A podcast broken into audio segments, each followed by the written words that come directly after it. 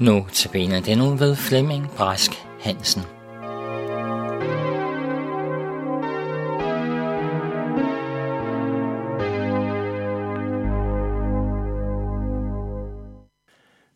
Vi skal i aften se nærmere på lignelsen Jesus som den gode hyrde. Og vi skal læse nogle vers fra Johannes kapitel 10 fra vers 11. Der står således, jeg er den gode hyrde. Den gode hyrde sætter sit liv til for forerne. Den, der er daglejer og ikke er hyrde er, og er ikke selv ejer forerne, ser ulven komme og lader forerne i stikken og flygter, og ulven går på rov blandt dem og jager dem fra hinanden, for han er daglejer og er ligeglad med forerne. Jeg er den gode hyrde. Jeg kender mine, og mine får kender mig. Ligesom faderen kender mig, og jeg kender faderen. Og jeg sætter mit liv til for forerne. Jeg har også andre får, som ikke hører til denne folk. Også dem skal jeg lede, og de skal høre min røst, og der skal blive en hjort og en hyrde. Når Jesus kommer ind i vort, i vort liv, så kommer han altid for at være hyrde for os. For han siger om sig selv, jeg er den gode hyrde. Og det er han overalt, hvor han kommer ind i et menneske. At Jesus er hyrde for os betyder, at han vil være den, der bestemmer over os. Det er ham, der fører os på den vej, vi skal gå. Det er ham, der vælger og råder for os her i livet. Han passer på os og værner os mod alt ondt. Lad os derfor endnu en gang stanse og blive stille for, hvad vor Herre Jesus siger. Jeg sætter mit liv til for forerne. Du er måske et ulykkeligt menneske, uden fred og glæde. Du synes måske, at det hele er så trist og indholdsløst. Der skal du se hen til Jesus, din kære frelser, og høre ham sige, jeg er den gode hyrde. Jeg sætter mit liv til for forerne. Hvis du bare kan få disse ord ind i dit hjerte og bede Gud om, at han i sin barmhjertighed vil give dig en modtagelig ånd og et åbent sind til at høre disse ord. Tænk på, hvem det er, der siger disse ord. Det er Jesus, den samme, som du henvender dig til i bøn, din egen frelser. Og så er det endda kun hans ord, vi er stanset ved. Læg mærke til hans gerning, hans frivillige lidelse og bedre død. Se, hvordan han frivilligt går mørkets magt i møde i Gethsemane. Han siger, leder I efter mig, så lad disse mine disciple gå. Jeg sætter mit liv til for forerne. Se, hvordan han som et lam føres hen for at slagtes, og lader sine hænder gennembore, og lader sig navle til korset. Tør du stadigvæk tvivle på Kristi kærlighed og omsorg for dig? Stol ikke på djævlen, der fratager dig denne tro og tillid til din frelser, som elsker dig så højt, at han gav sit liv for at frelse dig. Større kærlighed har ingen anden end den at sætte livet til for sine venner. I vers 14 læser vi sådanne. Jeg kender mine, og mine kender mig. Kan du høre Jesu glæde i disse ord? Mine kender mig. Han går foran dem, og forerne følger ham, fordi de kender hans røst, siger hans lige før, siger han lige før. Altså, den gode hyrde driver ikke sine får frem. Han går foran og lokker dem efter sig.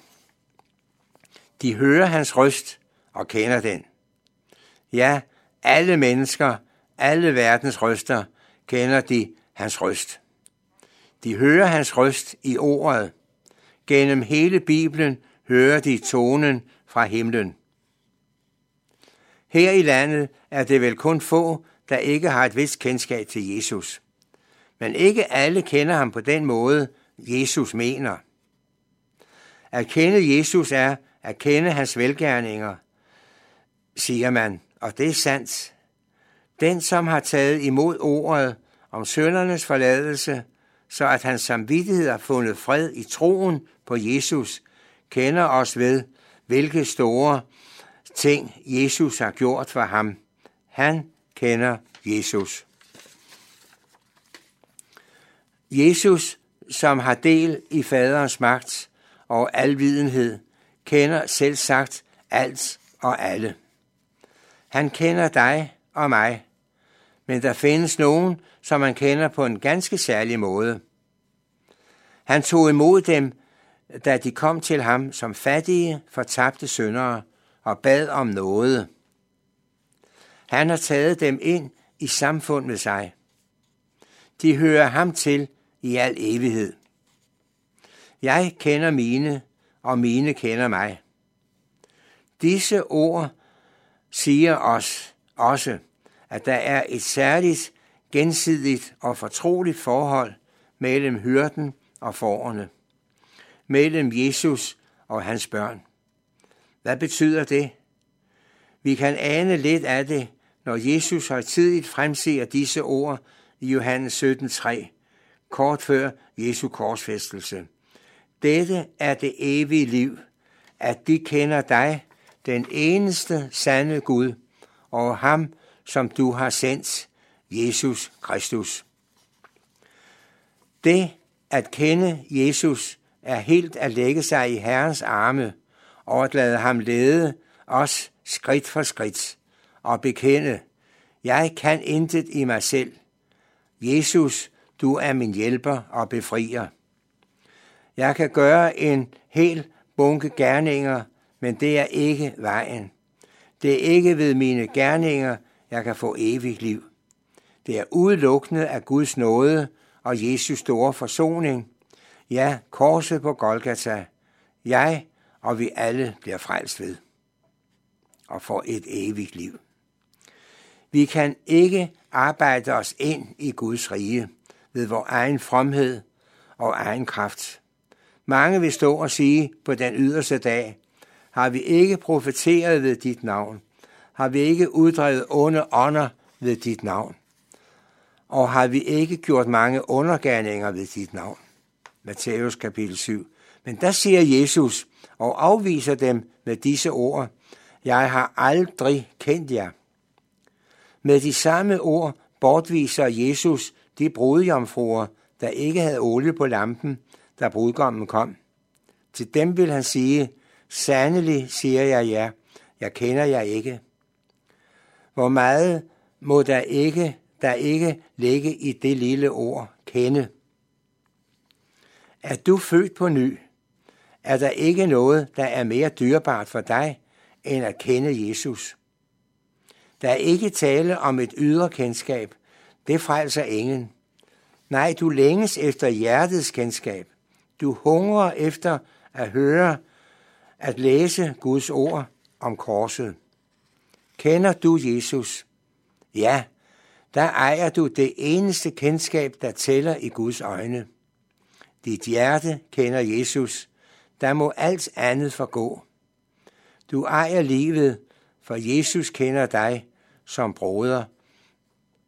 Amen.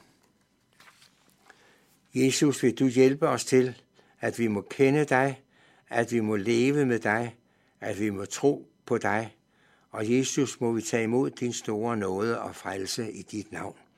Hjælp os og styrke os i troen. Vi kan intet i os selv, men vi lægger os helt i dine stærke arme. Amen.